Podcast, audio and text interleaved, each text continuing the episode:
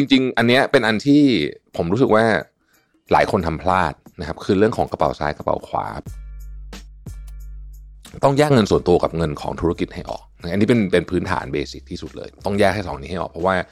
ถ้าแยกไม่ได้เนี่ยโอ้โหมั่วเลยคราวนี้ใครก็ใช้อย่างเงี้ยนะฮะไม่ได้เลยนะครับ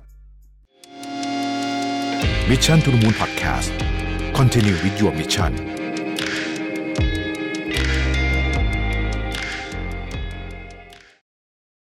สวัสดีครับยินดีต้อนรับเข้าสู่ Mission to the Moon Podcast นะครับคุณอยู่กับรวิทย์หานุสาหะนะครับเอ่อวันก่อนเนี่ยมีท่านหนึ่งอินบ็อกซ์มานะพูดถึงว่า เอ๊ะอยากจะได้คล้ายๆกับว่าเช็คลิสต์นะครับของเรื่องการเงินเกี่ยวกับ SME เพราะกังวลว่าช่วงนี้เนี่ยมันมีความผันผวนทางด้านการเงินเยอะนะครับไม่ว่าจะเป็นเรื่องของตราแลกเปลี่ยนนะครับไม่ว่าจะเป็นเรื่องของดอกเบี้ยขาขึ้นต่างๆเหล่านี้เนี่ยเผอิญเผอิญผม กำลังจะต้องเขียนบทความอันหนึ่งพอดีนะฮะคือกำลังกำลังจะเริ่มเขียนละนะฮะเกี่ยวเรื่องการเงินนะครับก็ยังคิดไม่ออกว่าจะเขียนอะไรตอนแรกแล้วก็พอดีมีท่านนี้ถามมาพอดีก็เลยอะงั้นเขียนเรื่องนี้เลยก็แล้วกันนะฮะเป็น checklist นะครับซึ่งอันนี้ผมนึกขึ้นมาเลยนะจากจากประสบการณ์การทำงานของตัวเองนะครับ ไม่ได้ไม่ได้เอ่อไม่ได้เอามาจากที่ไหน แต่ว่ามันก็คงซ้ำๆกันแหละเพราะผมคิดว่า checklist มันก็คงจะไม่ได้มีอะไรแปลกใหม่มาก แต่ว่าเนี้ยเอามาจากประสบการณ์การทำงานตัวเอง แล้วก็จะเล่าไม่ได้เรียงลำดับตามความสำคัญนะครับ ว่าอะไรสำคัญกว่าแต่ว่า คิดว่าควรจะมีเรื่องอะไรบ้างละกันนะครับอันดับแรกเลยเนี่ยผมคิดว่าสำคัญสุดเลยนะเอากำลังบอกว่าไม่ได้เรียงลำดับความสำคัญอะแต่ว่าเป็นหัวใจแล้วกันนะฮะว่าหัวใจของเรื่องนี้คืออผู้ประกอบการนะครับ โดยเฉพาะผู้ประกอบการ SME เนี่ยนะครับต้องมีความเข้าใจงบการเงินสามอันนะฮะงบกำไรขาดทุนนะครับงบ balance sheet แล้วก็งบงบ balance sheet คืองบดุลนะครับแล้วก็งบกระแสเงินสดหรือว่า cash flow statement นะครับทำไมถึงต้องเข้าใจ และไม่เข้าใจได้ไหมนะครับ ต้องตอบอย่างนี้เลยว่าไม่เข้าใจไม่ได้นะสำหรับคนทำธุรกิจในเรื่องนี้นะฮะเพราะว่าคือมันเป็นตัววัดชี้วัดที่ดีที่สุดละนะฮะแล้วก็เป็นสากลที่สุด ว่าเรากำลังทำดีได้ดีหรือไม่ดีเทียบกับเทียบกับสิ่งที่เราอยากได้เทียบกับคู่แข่ง เทียบกับตลาดเทียบกับใครก็แล้วแต่นะครับแล้วมันก็มีสัญญาณเตือนอยู่ในนั้นเต็มไปหมดเลยในกรณีที่เรารู้สึกว่าเราต้องการอะไรบางอย่างเพื่อมาบอกว่าตอนเนี้ยสุขภาพของธุรกิจเราเป็นยังไง ดังนั้นถ้าเกิดว่าเรา ทำธุรกิจแล้วเราอ่านงบการเงินไม่เป็นหรือไม่ชอบอ่านบางคนรู้สึกแบบไม่ชอบตัวเลขอะไรอย่างเงี้ยนะฮะไม่เข้าใจงบการเงินเนี่ย มันก็คล้ายๆกับ เราเป็นหมอแล้วเราอ่านชาร์ตไม่เป็นนะคือผมรู้สึกอย่างนั้นนะคือ ยังไงมันก็ต้องทำยังไงมันก็ต้องมันก็ต้องก็ต้องทำให้ได้ ก็ต้องเข้าใจให้ได้นะครับเอ่อสำหรับคนที่รู้สึกว่าเรื่องนี้เป็นเรื่องที่ยากเนี่ยผมคิดว่า ต้องเสียสละเวลาในการมาเรียนรู้เรื่องนี้ คือเรื่องอื่นมันยังพอให้คนอื่นทำได้ แต่เรื่องเนี้ย เราให้คนอื่นทำก็จริงนะฮะ หลายคนก็ให้คนอื่นทำเรื่องของบัญชีการเงินให้ แต่ว่าเราเนี่ยต้องเข้าใจ เพราะว่าไม่งั้นเนี่ยเราจะพาบริษัทไปผิดทางได้ง่าย ๆ เลยทีเดียวนะครับ เรามาดูเช็คลิสต์กันก่อนนะครับว่ามีอะไรบ้างนะครับ อันที่หนึ่งสำคัญสุดๆเลยนะฮะจริง ๆ อันเนี้ยเป็นอันที่ผมรู้สึกว่าหลายคนทำพลาดนะครับ คือเรื่องของกระเป๋าซ้ายกระเป๋าขวา แปลว่าอะไรแปลว่าต้องแยกเงินส่วนตัวกับเงินของธุรกิจให้ออก อันนี้เป็นเป็นพื้นฐานเบสิกที่สุดเลยนะครับ คือต้องแยกให้สองนี้ให้ออก เพราะว่า ถ้าแยกไม่ได้เนี่ยโอ้โหมั่วเลยคราวนี้คือ คือต้องเข้าใจว่าเงินในที่ทำธุรกิจเนี่ยมันอ่อมันต้องคือคือเราจะเอาเงินมาใช้เนี่ยเราก็ต้องใช้ผ่านกระบวนการอื่นนะครับไม่ว่าจะเป็นการจ่ายปันผลนะฮะหรือว่าถ้าเกิดว่าเราทำงานด้วยก็จะจ่ายเป็นเงินเดือนอะไรแบบนี้นะฮะการที่เราไปบิดเบือนข้อเท็จจริงเกี่ยวกับเรื่องเงินเดือนของผู้บริหารที่เป็นผู้ถือหุ้นด้วยเนี่ยนะฮะก็คือปกติเจ้าของ s อ b ก็เป็นผู้ถือหุ้นด้วยเป็นผู้บริหารด้วยเนี่ย เราไปบิดเบือนเงินเดือน บางทีมันทำให้เรามองต้นทุนผิดไป นะเพราะฉะนั้นเราจะใช้เงินเท่าไหร่เราจ่ายเป็นเงินเดือนเหมือนเราเป็นลูกจ้างคนหนึ่งอะนะอันนี้เป็นวิธีที่ดีที่สุดนะฮะที่ผมพยายามจะเน้นย้ำมากนะครับ แล้วก็แล้วก็ไม่มีการเอาเงินออกไปใช้ผิดประเภทโดยเด็ดขาดเนาะอันนี้อันนี้สำคัญมากก็คือ คือไม่ใช่ว่านึกอยากจะเอาเงินมาใช้ก็ใช้อย่างเงี้ยนะฮะไม่ได้เลยนะครับ อันที่สองคือต้องเข้าใจเรื่องของอัตราส่วนทางการเงินต่างๆนะครับ ในงบการเงินเนี่ยเวลาเอาอะไรมาหารอะไรปุ๊บมันจะกลายเป็นอัตราส่วนนะครับ แล้วเราก็จะติดตามอัตราส่วนพวกนี้ เช่น ที่เราเจอบ่อยๆ debt to equity ratio นะฮะราส่วนหนี้ต่อส่วนทุนอะไรอย่างเงี้ยนะฮะยิ่งเยอะยิ่งยิ่งอันตรายนะครับ หรือว่า debt service ratio คือมันมีเยอะมากนะฮะไอ้ไอ้อัตราส่วนเอ่อพวกนี้นี่มันมีเป็นแบบเป็นเอาจริงเป็นเป็นร้อยอันเลยนะ คือมันทำออกมาเป็นได้เป็นร้อยอัน หรือบางทีมันก็ไปดูว่า days inventory นะฮะหรือว่า cash cycle เนี่ยเป็นอีกตัวหนึ่งที่น่าสนใจคือ นับตั้งแต่วันที่ซื้อของมาวันที่ขายของไปได้มันกี่วันนะฮะ สิ่งหนึ่งที่ต้องระวังเลยนะเกี่ยวกับอัตราส่วนทางการเงินเนี่ยก็คือว่าสมมุติว่าเราเอาเอา A กับ B หารกัน อยากจะเพิ่มอัตราส่วนนี้นะฮะเพิ่ม A ก็ได้ หรือว่าลด B ก็ได้นะฮะอาจจะตัวอย่างหนึ่งง่ายๆกันนะ return on asset นะฮะ ROA คุณอยากจะเพิ่ม ROA เนี่ยคุณทำได้สองอย่างนะครับหนึ่งคุณเพิ่ม return ก็คือเพิ่มกำไรนะฮะ อันนี้ก็เป็นการวิธีการเพิ่มหนึ่งซึ่งมันควรจะเป็นแบบนี้ใช่ไหมเราเข้าใจสิ่งที่เราเข้าใจเนี่ยคือ คือมันควรจะเป็นแบบนี้นะอีกวิธีหนึ่งการลด asset ครับคือคุณลด asset ก็ได้ขาย asset ออกไปนะฮะแล้วก็เอาซอร์สแทนนะฮะกลายมาเป็นค่าใช้จ่ายเป็นตัดตรงเป็น expense ซึ่งมันมันในต้องดูขึ้นอยู่กับของบางอย่างมันจะน้อยลงนะครับก็เป็นวิธีการอันหนึ่งที่ทำให้ ROA เพิ่ม แต่ว่าอาจจะไม่ได้เป็นแบบที่เราคิดคือตัวกำไรอาจจะไม่ได้เพิ่ม นะเพราะฉะนั้นอัตราส่วนทางการเงินดูเปล่าๆไม่ได้นะครับ ต้องดูต้องดูตัวเลขอื่นประกอบด้วย ไม่งั้นดูเปล่าๆบางทีมันจะค่อยเขวได้ แต่เอาไว้เป็นมันเป็น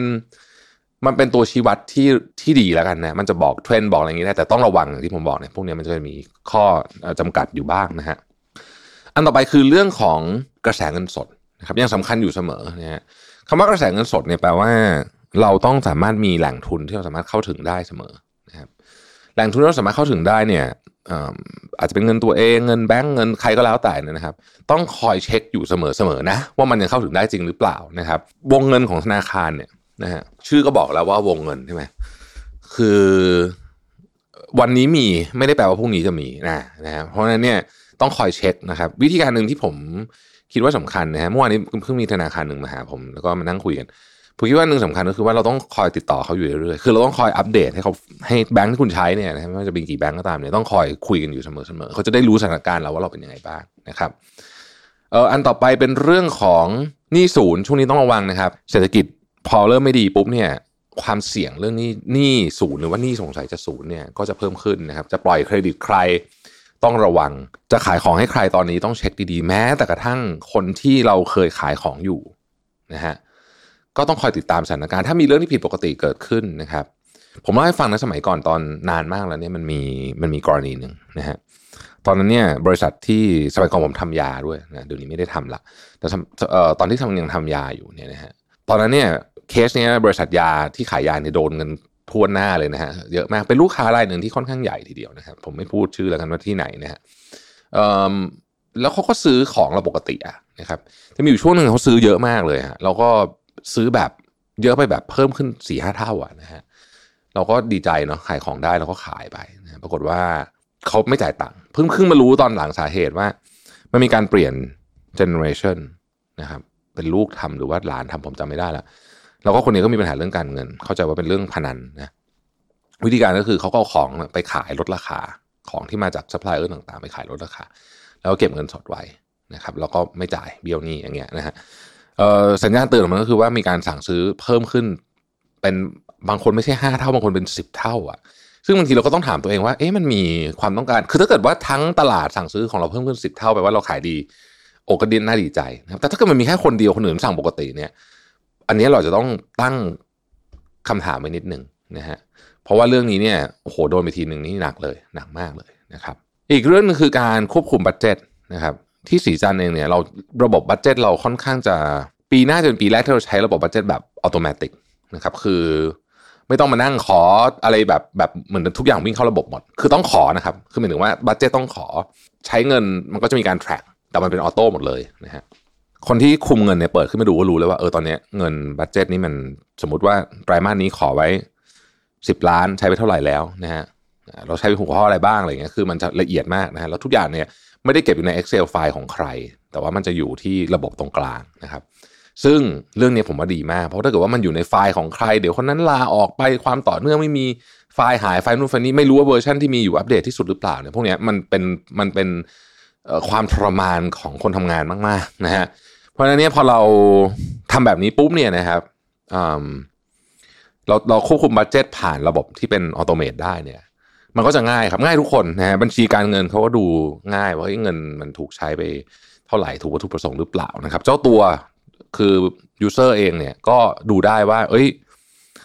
อ่าเราของบเงินเป็นเท่านี้นะฮะเอ่อยอดขายมันควรจะเป็นหนึ่งร้อยอ่ายอดขายวันนี้มัน drop ลงมาเหลือเก้าสิบเพราะฉะนั้นเราต้องไอ้ตัวนี้ต้องถูกปรับลดลงไปตามอ่าเราเราใช้ไปเท่าไหร่แล้วเหลือเท่าไหร่อะไรเงี้ยจะได้ไปหาโยกเงินอะไรเงี้ยนะครับเพราะฉะนั้นเนี่ยเอ่อถ้าทุกอย่างถูกกำหนดโดยที่ มีพื้นฐานจากความเป็นจริงนะครับหมายถึงว่าไม่ได้คิดขึ้นมาจากอากาศเนี่ยนะครับ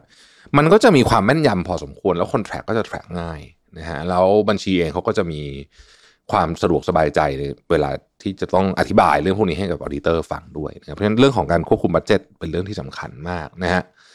เอ่อต่อไปก็เป็นเรื่องของการเข้าใจต้นทุนที่แท้จริงของสินค้านะครับ ในกรณีที่เรามีสินค้าหลายหลายตัวเนี่ยนะฮะเอ่อถ้าเรามองมันรวม บางทีมันมันคิดกลยุทธ์ในการจัดการไม่ออก เพราะเราไม่รู้ว่าตัวไหนกำไรเยอะตัวไหนขาดทุนนะฮะแต่จากประสบการณ์ของผมเนี่ยเมื่อคุณเริ่มมีสินค้าเป็นหลาย ๆ ตัวสักสามสี่สิบห้าสิบตัวเนี่ยนะสมมตินะฮะมันจะเริ่มมีตัวที่แบบควรจะต้องขายเพิ่ม คือคือควรไม่ต้องใส่แรง ควรจะต้องใส่แรงกับคนนี้อันนี้เยอะๆมันจะต้องมีตัวที่แบบควรเลิกขายนะฮะ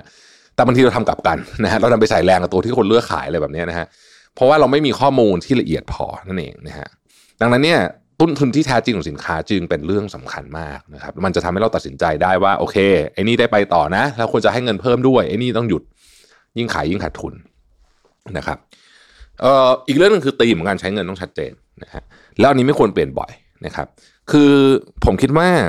คำว่าตีมของการใช้เงินคืออะไร คือสมมุติว่าผมบอกว่าปีนี้เราจะเเน้นเรื่องของการ conservative นี่คือตีมนะฮะตีมคือ conservative แปลว่า เด็กคุยแบบนี้ปุ๊บทุกคนจะเข้าใจตรงกันเลยว่าอะไอ้ที่มันแบบความเสี่ยงสูงๆไม่แน่ทำทำแล้วได้ไม่ไม่รู้จะได้หรือเปล่าเนี่ยก็เลื่อนไปก่อนนะครับ ไอ้ชัวร์ๆทำแล้วได้ชัวร์ๆนะฮะความเสี่ยงต่ำหน่อยก็จะได้รับการพิจารณาก่อนอะไรแบบเนี้ยนะนี่คือลักษณะของว่าตีมนะครับ การลงทุนก้อนใหญ่ๆถามว่าจำเป็นหรือเปล่า ถ้าไม่จำเป็นเอาเลื่อนไปก่อนนะฮะอะไรอย่างนี้เป็นต้นนะครับ อีกเรื่องหนึ่งที่ไม่พูดถึงไม่ได้เลยคือเรื่องของความเสี่ยงอัตราแลกเปลี่ยนนะครับ คือถ้าใครติดตามเงินบาทดอลลาร์บาทเนี่ยนะก็จะเห็นว่าโอ้โห ปีนี้นี่อย่างกับเล่น roller coaster นะฮะคือแน่นอนแหละมันไม่ได้สวิงเหมือนพวกหุ้นหรือว่าบิตคอยหรืออะไรแต่แค่นี้ก็ถือว่าเยอะมากแล้ว เพราะว่าอัตราแลกเปลี่ยนเป็นต้นทุนที่สำคัญมากนะครับแล้วอัตราแลกเปลี่ยนเนี่ยมันจะอยู่ในทุกอย่างเลยตั้งแต่คุณ forecast ปี 2023 เนี่ยแน่นอนสิ่งหนึงที่คุณต้องใส่เลยนะสำหรับคนที่ทำธุรกิจ ไม่ว่าจะเป็นนำเข้าของหรือส่งออกของไปต่างประเทศก็คือ สมมติฐานของอัตราแลกเปลี่ยนถูกไหมฮะอันนี้สิ่งที่คุณต้องใส่เพราะฉะนั้นเนี่ย เวลามันอย่างปีนี้มันสวิงขึ้นทีหนึ่งสิบเปอร์เซ็นลงสิบเปอร์เซ็นเลยคือ มันเยอะมากนะฮะคือมันกระทบกับต้นทุนเยอะมากแล้วมันกระทบกับตัวกำไรตรงๆเลย ดังนั้น เรื่องนี้ต้องเข้าใจการบริหารความเสี่ยงในการซื้อพวก forward เครื่องมือทางการเงินต่างๆ นั้นก็เรื่องหนึ่งแต่ว่าการพยายามมองเทรนด์มันให้ออกมันจะเป็นยังไง อันนี้ก็เป็นอีกอีกประเด็นหนึ่งที่ต้องทำให้ได้เหมือนกันนะครับสุดท้ายคือเรื่องกฎหมายทางการเงินต่างๆนะครับมันจะมีกฎหมายทางการเงินที่อัปเดตอยู่เรื่อยๆนะครับ ก็ศึกษาไว้บ้างก็ดีนะครับ บางอันมันก็เป็นกฎหมายภาษีกฎหมายนู่นกฎหมายนี่อะไรอย่างเงี้ยเราจะได้เอ่อทันทุกทันทุกที่ตัดสินใจเลยได้ทันท่วงทีอยู่อยู่บนข้อมูลที่ถูกต้องด้วยนะครับก็เป็นกำลังใจสำหรับคนทำธุรกิจทุกท่านนะฮะแล้วพบกันใหม่พรุ่งนี้ครับ สวัสดีครับ Mission to the Moon Podcast Continue with your mission